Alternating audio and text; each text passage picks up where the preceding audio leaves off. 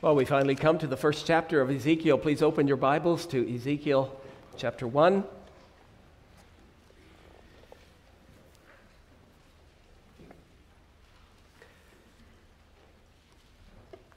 A vision of the glory of God.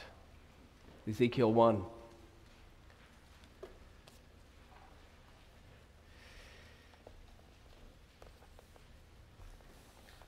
Now it came to pass in the thirtieth year, in the fourth month, on the fifth day of the month, as I was among the captives by the river Chebar, that the heavens were opened, and I saw visions of God. Verse 2. On the fifth day of the month, which was in the fifth year of King Jehoiachin's captivity, the word of the Lord came expressly to Ezekiel the priest, the son of Buzi, in the land of the Chaldeans by the river Chebar, and the hand of the Lord was upon him there. Then I looked, and behold, a whirlwind was coming out of the north, a great cloud with raging fire engulfing itself, and brightness was all around it, and radiating out of its midst like the color of amber out of the midst of the fire. Also, from within it came the likeness of four living creatures. And this was their appearance. They had the likeness of a man. Each one had four faces, and each one had four wings. Their legs were straight, and the soles of their feet were like the soles of calves' feet. They sparkled like the color of burnished bronze. The hands of a man were under their wings on their four sides and each of the four had faces and wings. Their wings touched one another. The creatures did not turn when they went, but each one went straight forward. As for the likeness of their faces, each had the face of a man.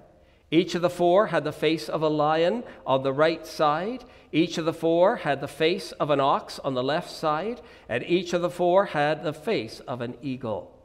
Thus were their faces. Their wings stretched upward. Two wings of each, of each one touched one another, and two covered their bodies. And each one went straight forward. They went wherever the Spirit wanted to go, and they did not turn when they went.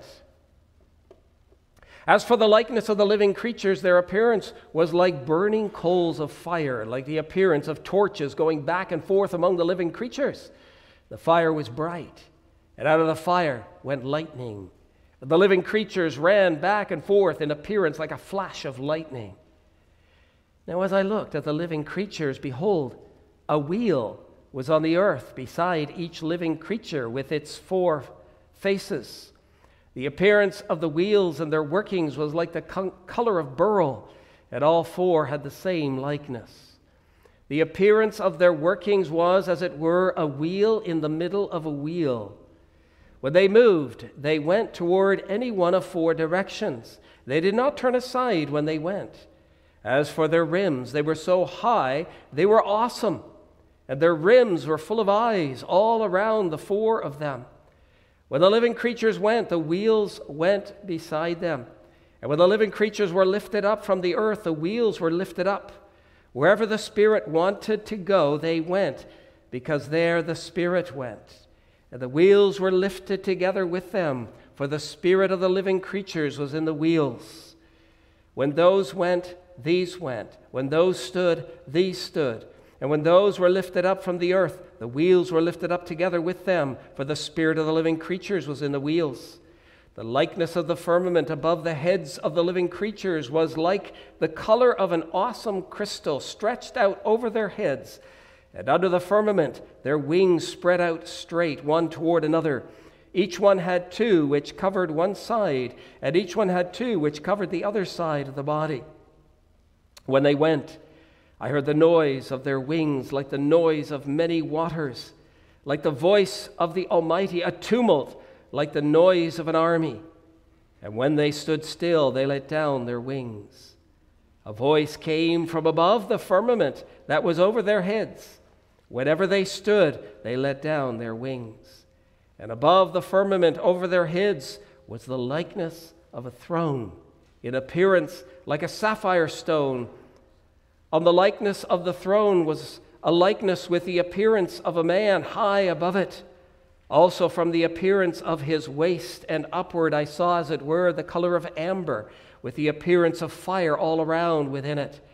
And from the appearance of his waist and downward, I saw, as it were, the appearance of fire with brightness all around, like the appearance of a rainbow in a cloud on a rainy day.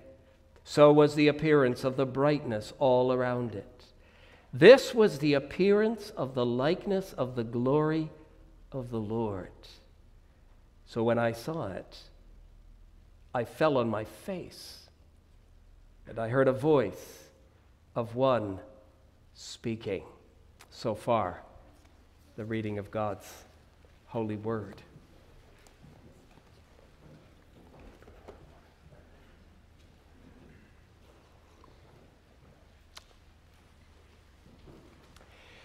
It triggered one of the largest evacuations in U.S. history.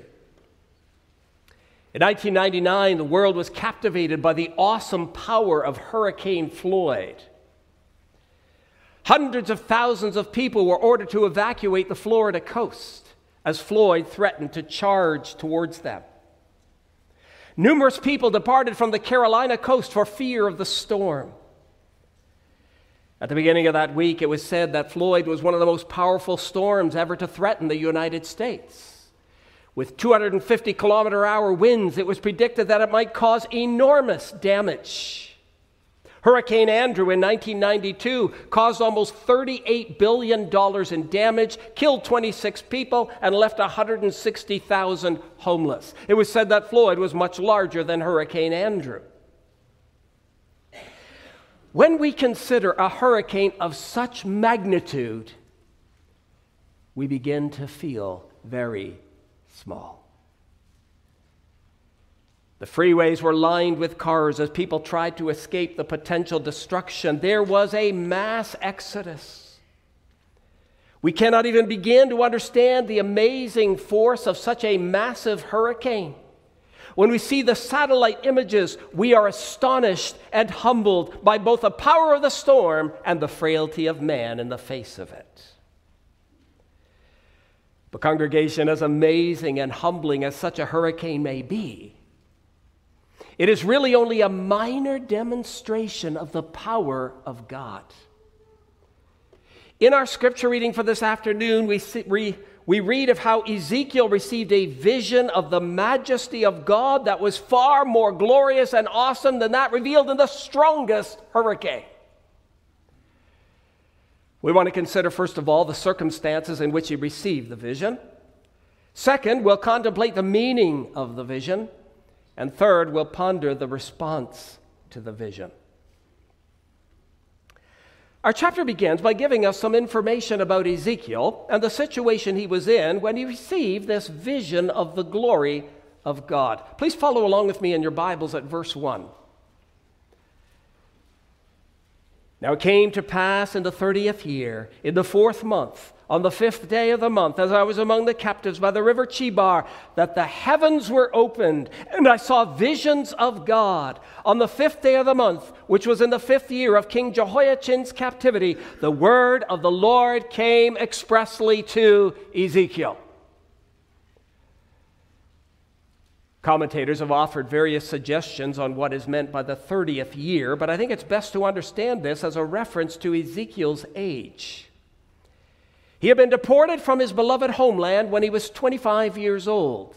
Verse 2 says that it was in the fifth year of King Jehoiachin's captivity. Ezekiel had been in Babylon for five years when he received this vision. Now, just to refresh your memory for a moment, especially for those who have not been able to be here in the, in the past three weeks, I want to take you back to Ezekiel's earlier years. He was born during the reign of King Josiah. If my calculations are correct, he was born in the same year that the book of the law was found in the temple.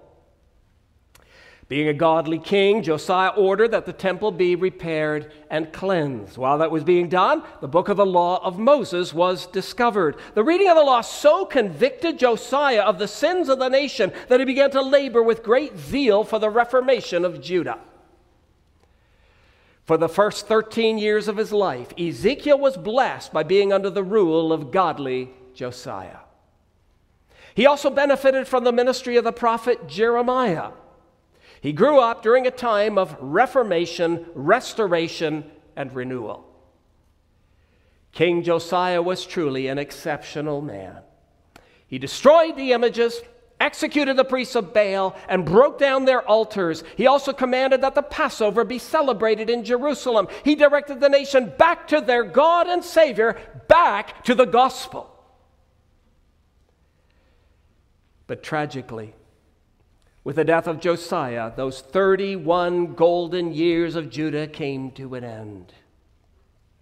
He was the only king of Judah to be succeeded by three of his sons and one grandson, but sadly, all of them were evil.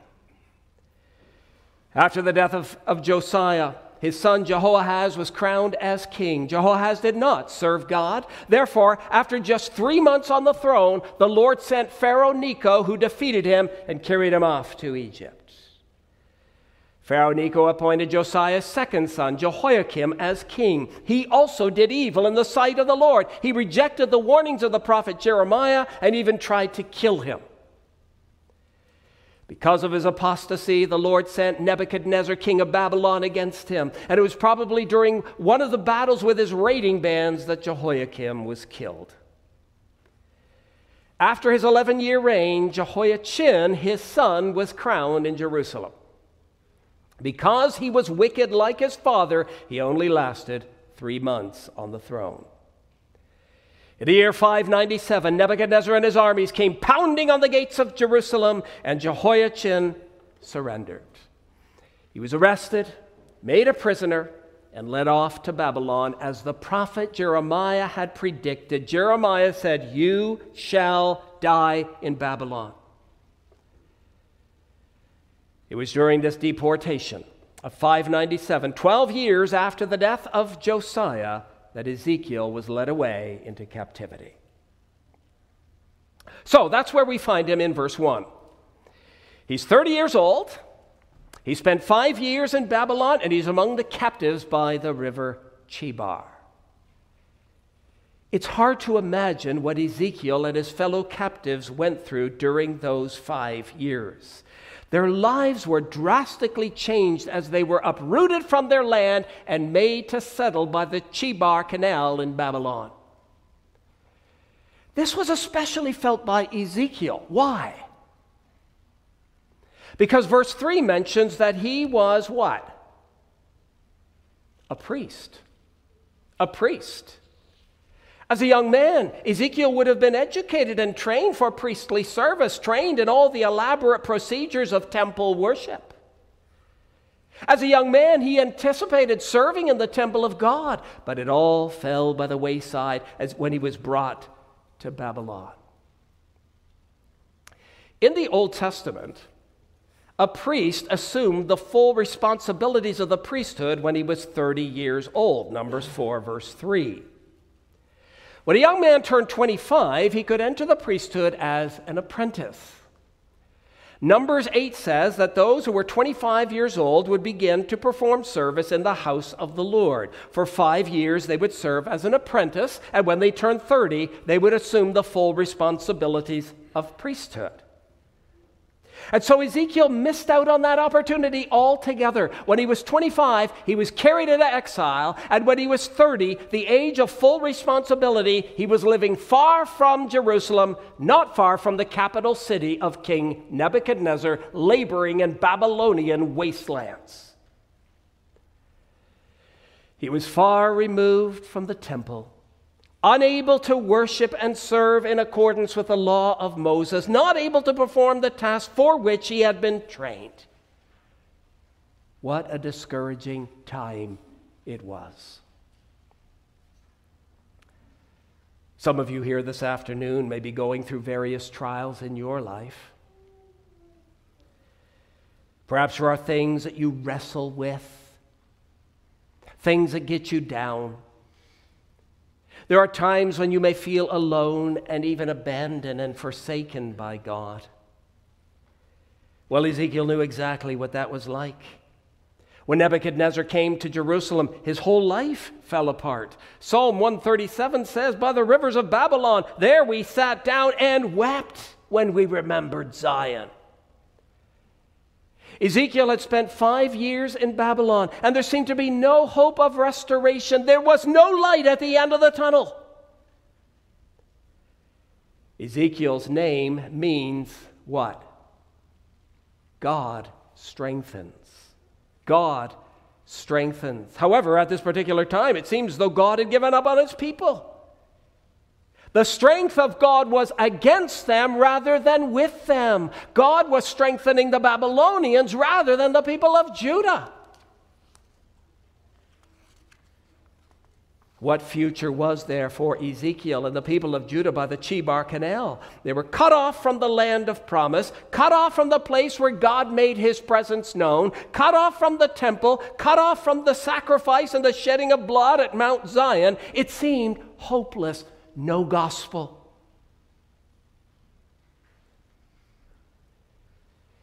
But, congregation, we see from this first chapter of Ezekiel that even though the nation of Judah was suffering under God's covenant curse in Babylon, the Lord had not utterly forsaken them.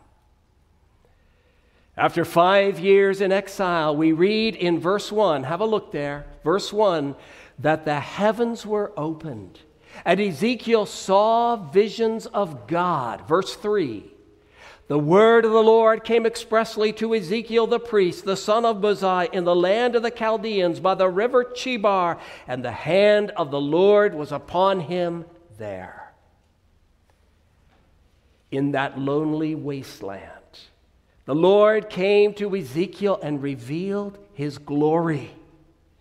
In a time when there was little hope, he was grasped by the hand of the Lord and granted a revelation of his majesty. Let us remember, congregation, that in our greatest trials and moments of loneliness, in those times that we fall into the valley of despair, God sees us, knows us, and does not forsake those who fear Him, those who have trusted His Son. In his 30th year, Ezekiel would have had the privilege of serving God in his temple, but instead, God came to him through supernatural revelations so that Ezekiel found the banks of the river Chebar to be what? A sacred sanctuary. God showed him that his presence was not confined to the temple in Jerusalem and that the service of God was not restricted to the temple. Ezekiel could not function in the normal role as priest, but God called him instead to the task of a prophet, spokesman to the captives. So let's have a look, secondly, at the meaning of this vision. The meaning of this vision. If there is one thing that people remember about the book of Ezekiel, it is the symbolism and pictures. Ezekiel's prophecy is filled with many vivid pictures, more than any other Old Testament book. He has much in common with a New Testament author. Who is that? Well, of course, it is the Apostle John who wrote the book of Revelation. Some of the same pictures are found in Revelation that we have here. When we interpret these visions, we need to be careful not to get lost in the details and thereby miss the point of the total vision. We need an understanding of the overall picture. What was it that Ezekiel saw when the heavens were opened? Well, look with me, please, in your Bibles to verse 4. Then I looked, and behold, a whirlwind was coming out of the north a great cloud with raging fire engulfing itself, and brightness was all around it, and radiating out of its midst like the color of amber out of the midst of the fire. Ezekiel saw an immense storm approaching from the north. He saw a whirlwind and a storm cloud accompanied by raging fire. The fact that the storm came from the north is significant, for the north is always the direction from which Judah's enemies came. The prophet Jeremiah said, I am bringing disaster from the north. Out of the north, calamity shall break forth on all the inhabitants of the land. Disaster appears out of the north and great destruction. When Ezekiel saw this storm out of the north, no doubt he was immediately reminded that God was coming to judge his people. As he continued to observe the approaching storm cloud, he noticed that it was alive with winged creatures. Verse 5 Also from within it came the likeness of four living creatures. Now, if you were to go to Ezekiel 10, you discover that these living creatures are identified as what? Cherubim. When God created the angels, the Bible seems to indicate that He created different classes. The cherubim were those who guarded the entrance to the tree of life. They were also the ones who guarded the holiness of God in the tabernacle and temple. It was the cherubim who overshadowed the Ark of the Covenant. Cherubim were woven into the curtains and veil of the tabernacle and, and carved into the walls of the temple. In the book of Revelation, cherubim stand as fearsome guards of God's throne. In this vision, the cherubim are described as each having four faces. Each of them had the face of a man, the face of a lion, the face of an ox, and the face of an eagle. Man is the crown of creation. The lion is the king of wild animals. The ox is chief of the domesticated animals, and the eagle is chief of the birds. This appearance of the cherubim suggests that they are intelligent, ferocious, powerful, and swift. They can look in any direction at once.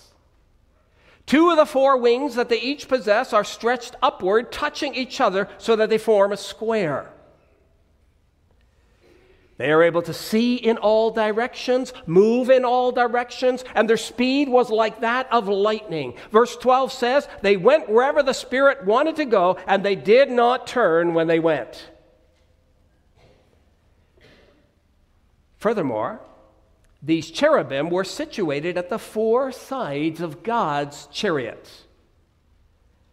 Verse 15 mentions the wheels that were beside each living creature. The wheels are the wheels of God's chariot throne. These wheels are rather fascinating. Verse 16 describes them as a wheel within a wheel. Commentators have come up with all kinds of allegorical interpretations on what that means, but it seems to me the explanation is not as difficult as some have made it out to be. The vision of the four living creatures, each having four faces, teaches us that the cherubim are able to see in all directions and move in all directions with the speed of lightning. The wheels within wheels need to be understood in the same way.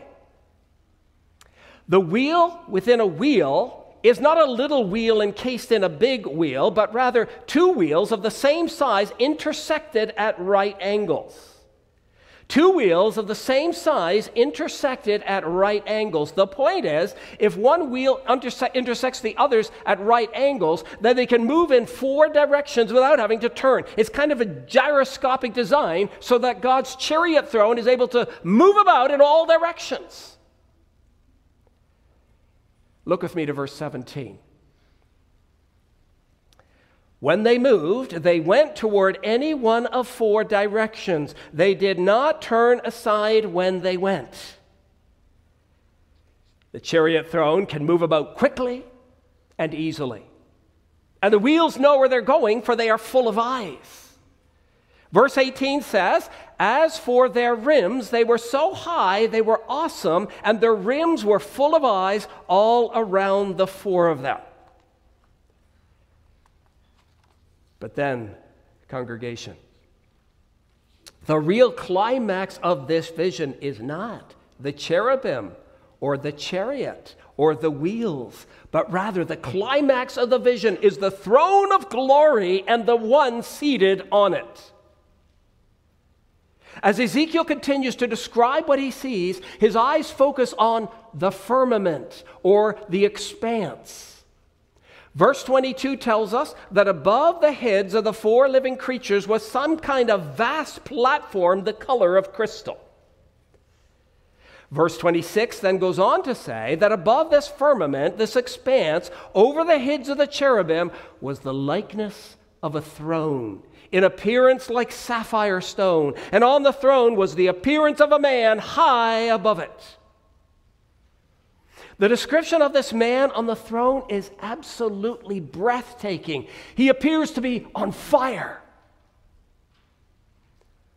Look, please, to verse 27. Also, from the appearance of his waist upward, I saw, as it were, the color of amber, with the appearance of fire all around within it. And from the appearance of his waist and downward, I saw, as it were, the appearance of fire with brightness all around. And then verse 28 adds that the brightness resembled the glow of a multicolored rainbow. The rainbow is a symbol of God's unfailing covenant faithfulness. And then verse 28 concludes by saying, This was the appearance of the likeness of the glory of the Lord. This was the appearance of the likeness of the glory of the Lord. To sum it up, congregation, what we have in this chapter is an impressive picture of God's throne chariot driven by the Lord Himself and drawn, as it were, by four heavenly creatures. As the cherubim move about, their wings sound like the noise of many waters and like the noise of an army.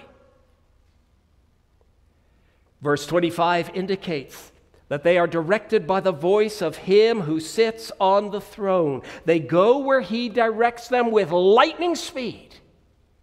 The intelligence, power, and swiftness of the four living creatures magnifies the awesome glory of him who sits upon the throne.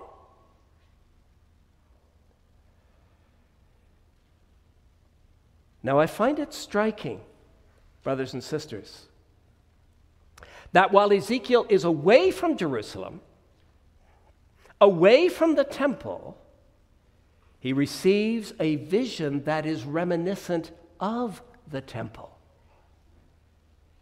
The cherubim bring to mind the cherubim over the ark of the covenant. The throne chariot brings to mind the ark itself. The ark was referred to as a chariot in 1 Chronicles 28, verse 18, a chariot. The ark is also called the throne of Yahweh. And so the symbolism that is found in this vision certainly must have brought to mind the Jerusalem temple. But at the same time, it also provided a lesson for Ezekiel. And the lesson was this even though Ezekiel was cut off from his homeland and cut off from the temple, he was not cut off from the Lord God. God's massive chariot descended right there by the river Chebar in Babylon. Ezekiel was shown that even though Babylon ruled over them, it was the Lord who was still in control. All the splendor, power, and might of Nebuchadnezzar and his kingdom were worthless when compared to the awesome glory of God. From a human perspective, Nebuchadnezzar was a great king. But the God of Israel was the King of kings. Nothing could restrain him from going where he wanted to go and doing what he wanted to do. Nothing and no one could resist the power of him who sits upon the throne. Do you believe that today as well?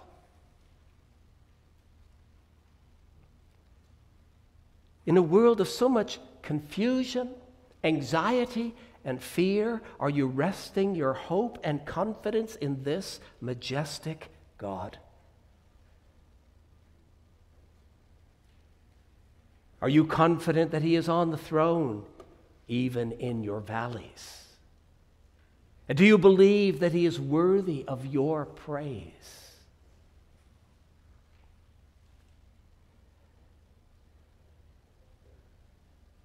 Well, we come then, thirdly, from the circumstances in which Ezekiel received the vision and the meaning of the vision to the response. Point number three. The response is recorded in the last verse. Have a look there, the very last verse. So when I saw it, I fell on my face. So when I saw it, I fell on my face.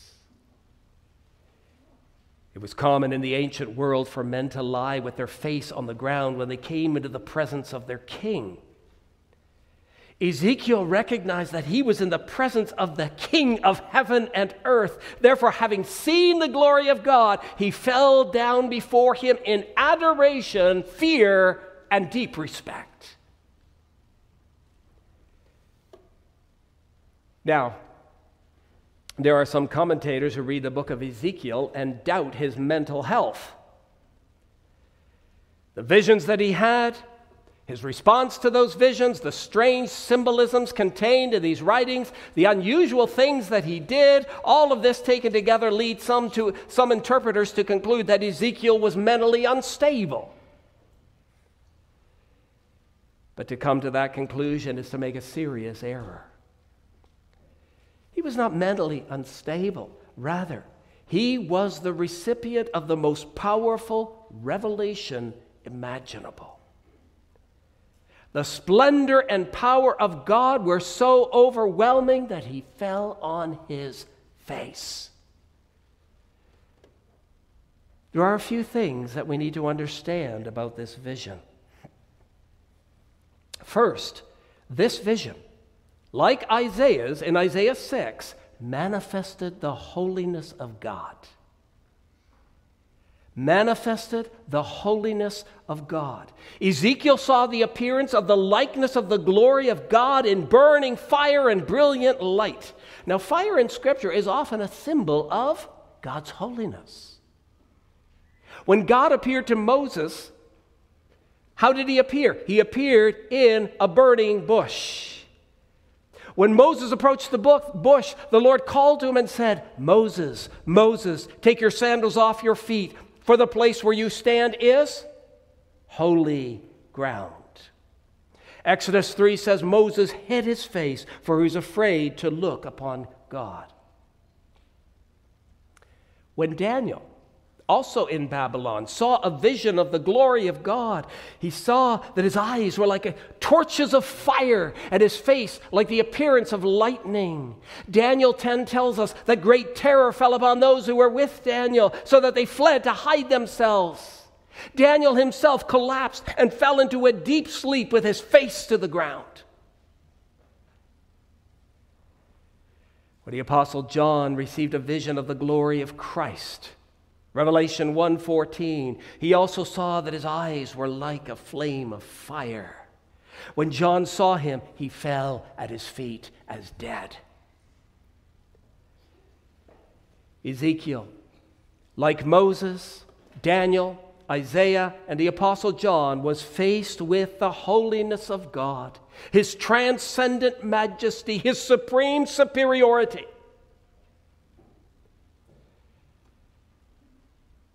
Congregation, all of Ezekiel's theological training had not prepared him for this vision of glory. Being from a priestly family, he had been trained in theology. He learned about God, was taught the attributes of God, studied his great works in Israel's history. And yet, all his theological studies proved to be totally inadequate in preparing him to see the glory of God. He found out that all they had learned about God was only a thimble of water from the ocean. He had vastly underestimated his greatness. Brothers and sisters, isn't that also true of you and me? We study the character of God, the attributes of God. We're taught in catechism classes about the holiness and righteousness of God, His perfection, and so forth, and yet I believe we vastly underestimate His greatness. The modern church often treats God like a friendly neighbor. He is brought down to the level of man and treated like our equal. He's a buddy that we can call upon for assistance. Many professing Christians today are conformed to the modern spirit, the spirit that spawns great thoughts of man and leaves room only for small thoughts of God.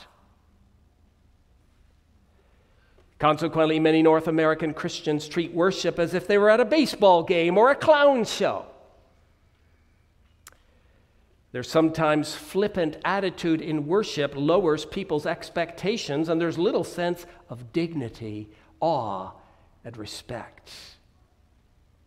J.I. Packer has said that people often look at God, so to speak, through the wrong end of the telescope, so reducing him to pygmy proportions. We look at God through the wrong end of the telescope and he becomes very small. Ezekiel's vision should teach us that God is far greater than what we think. No matter how deep our knowledge of theology, there is much about the nature and character of God that is far beyond us. Let me say something to you about Ezekiel's vision that may sound rather confusing. If you fail to comprehend parts of Ezekiel's vision, then you have already comprehended an important part. If you fail to comprehend parts of Ezekiel's vision, then you've already comprehended an important part. What do I mean? Well, I mean that God is beyond our comprehension. The finite cannot comprehend the infinite. Our knowledge is so limited by our humanity. There is always more to Him than we apprehend. Therefore, if you fail to comprehend parts of Ezekiel's vision, then you may be on the right track. God is far beyond our comprehension.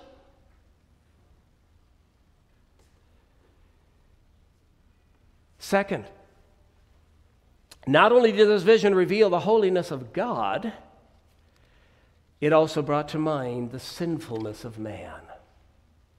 The sinfulness of man.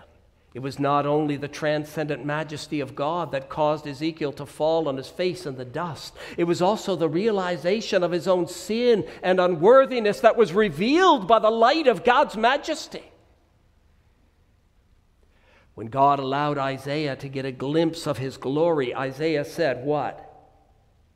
Woe is me, for I am undone.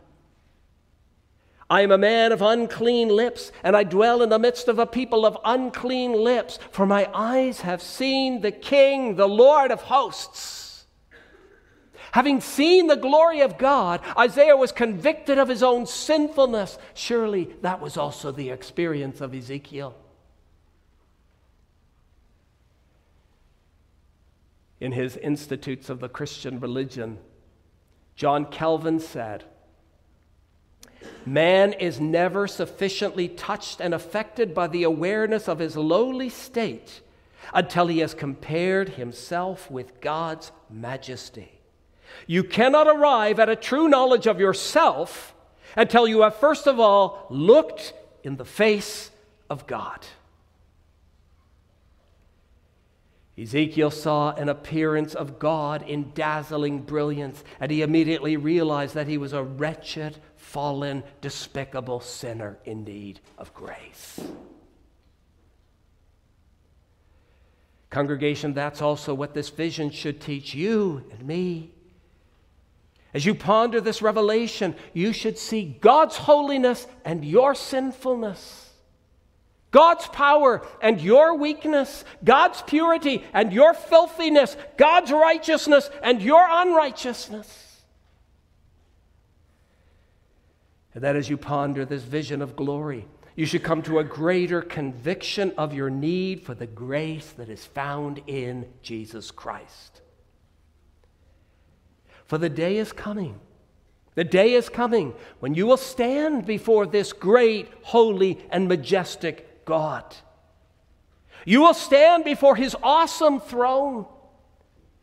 The great cloud that Ezekiel saw in verse 4 reminds us of the fact that Jesus Christ will return on what? The clouds of heaven with power and great glory. During his trial, Jesus said to the high priest, Hereafter you will see the Son of Man sitting at the right hand of the power and coming on the clouds of heaven. The Apostle Paul told the Thessalonians that the Lord Jesus will be revealed from heaven with his mighty angels in flaming fire, taking vengeance on those who do not know God and on those who do not obey the gospel of our Lord Jesus Christ. The cloud, the fire, the brightness, the lightning, the throne, and the appearance of a man seated on the throne in Ezekiel's vision, all these things remind us of the return of our Lord at the end of the age. It's a preview of things to come. When the trumpet will sound and the Lord will descend, a preview of the coming of Jesus Christ. And so I ask you, are you ready? Are you ready? The only way that you can anticipate his coming with joy is by having your sins forgiven. You cannot stand before his holiness. You cannot stand before him in your sin. You cannot face the brilliance of his splendor unless your transgressions are forgiven and your sins covered. The only way to stand before his glory is through the wonderful, forgiving grace of Christ. Jesus said in Matthew 5 Blessed are the pure in heart, for they shall see God. Those who are cleansed of their sin will see God in all his beauty, glory, and majesty, and they will not be shaking in their boots. They will be able to sing, My God, how wonderful thou art. Thy majesty, how bright. How beautiful thy mercy seat in depths of burning light. Dear friends, are you prepared for the day of Christ? Can you say with the psalmist, When I in righteousness at last thy glorious face shall see? When all the weary night is past and I awake with thee to view the glories that abide, then, then I shall be satisfied.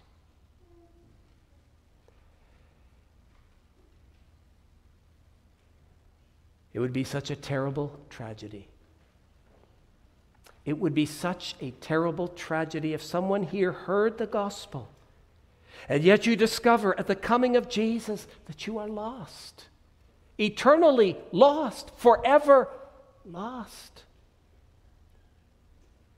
May it be that each and every one of us here this afternoon would fully embrace the grace that is found in Christ Jesus through his suffering and death, so that we will be satisfied when the Son of Man returns on the clouds of heaven, fully and eternally satisfied.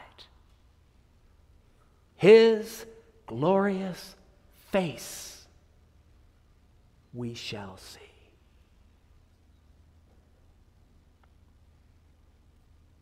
Let us pray.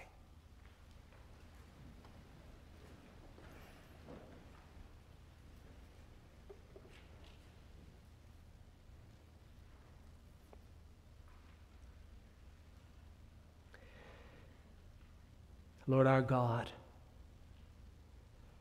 we bow before your majesty. We confess that we have so much to learn, that we see so dimly. That a chapter like this, we really can only catch small glimpses into your majesty because our minds are dim and our understanding is so limited. And yet, Lord, you do give us at least a glimpse. And we pray that each and every one of us here would stand in awe of your majesty, that we would see our own sin, and that we would flee for refuge to your beloved Son, Jesus Christ. We anticipate the day when the trumpet will sound and our Lord Jesus will come on the clouds of heaven. We will see him in his glory and his majesty. So, Lord, we pray that each and every person here will be ready for that great and glorious day. That there would be none present here who will experience your righteous wrath and indignation on that final day. Lord, would you look upon each and every one of us through your Son, that we may know your grace and your mercy. That when that day comes and the Lord Jesus descends on the clouds, we may behold him and be fully satisfied. Lord, humble us under your mighty hand. Fill us with that reverential awe. Even as Ezekiel stood in awe of what he saw, so may we, Lord, through this vision, come to a greater appreciation of who you are and what it cost that we, unholy sinners, may come into your holy presence. We pray, Lord, that you will teach us through this book. Strengthen us in faith. Give, her, give us, all of us, greater understanding of your holiness, your majesty, your supreme superiority. We pray this in the name of Christ Jesus.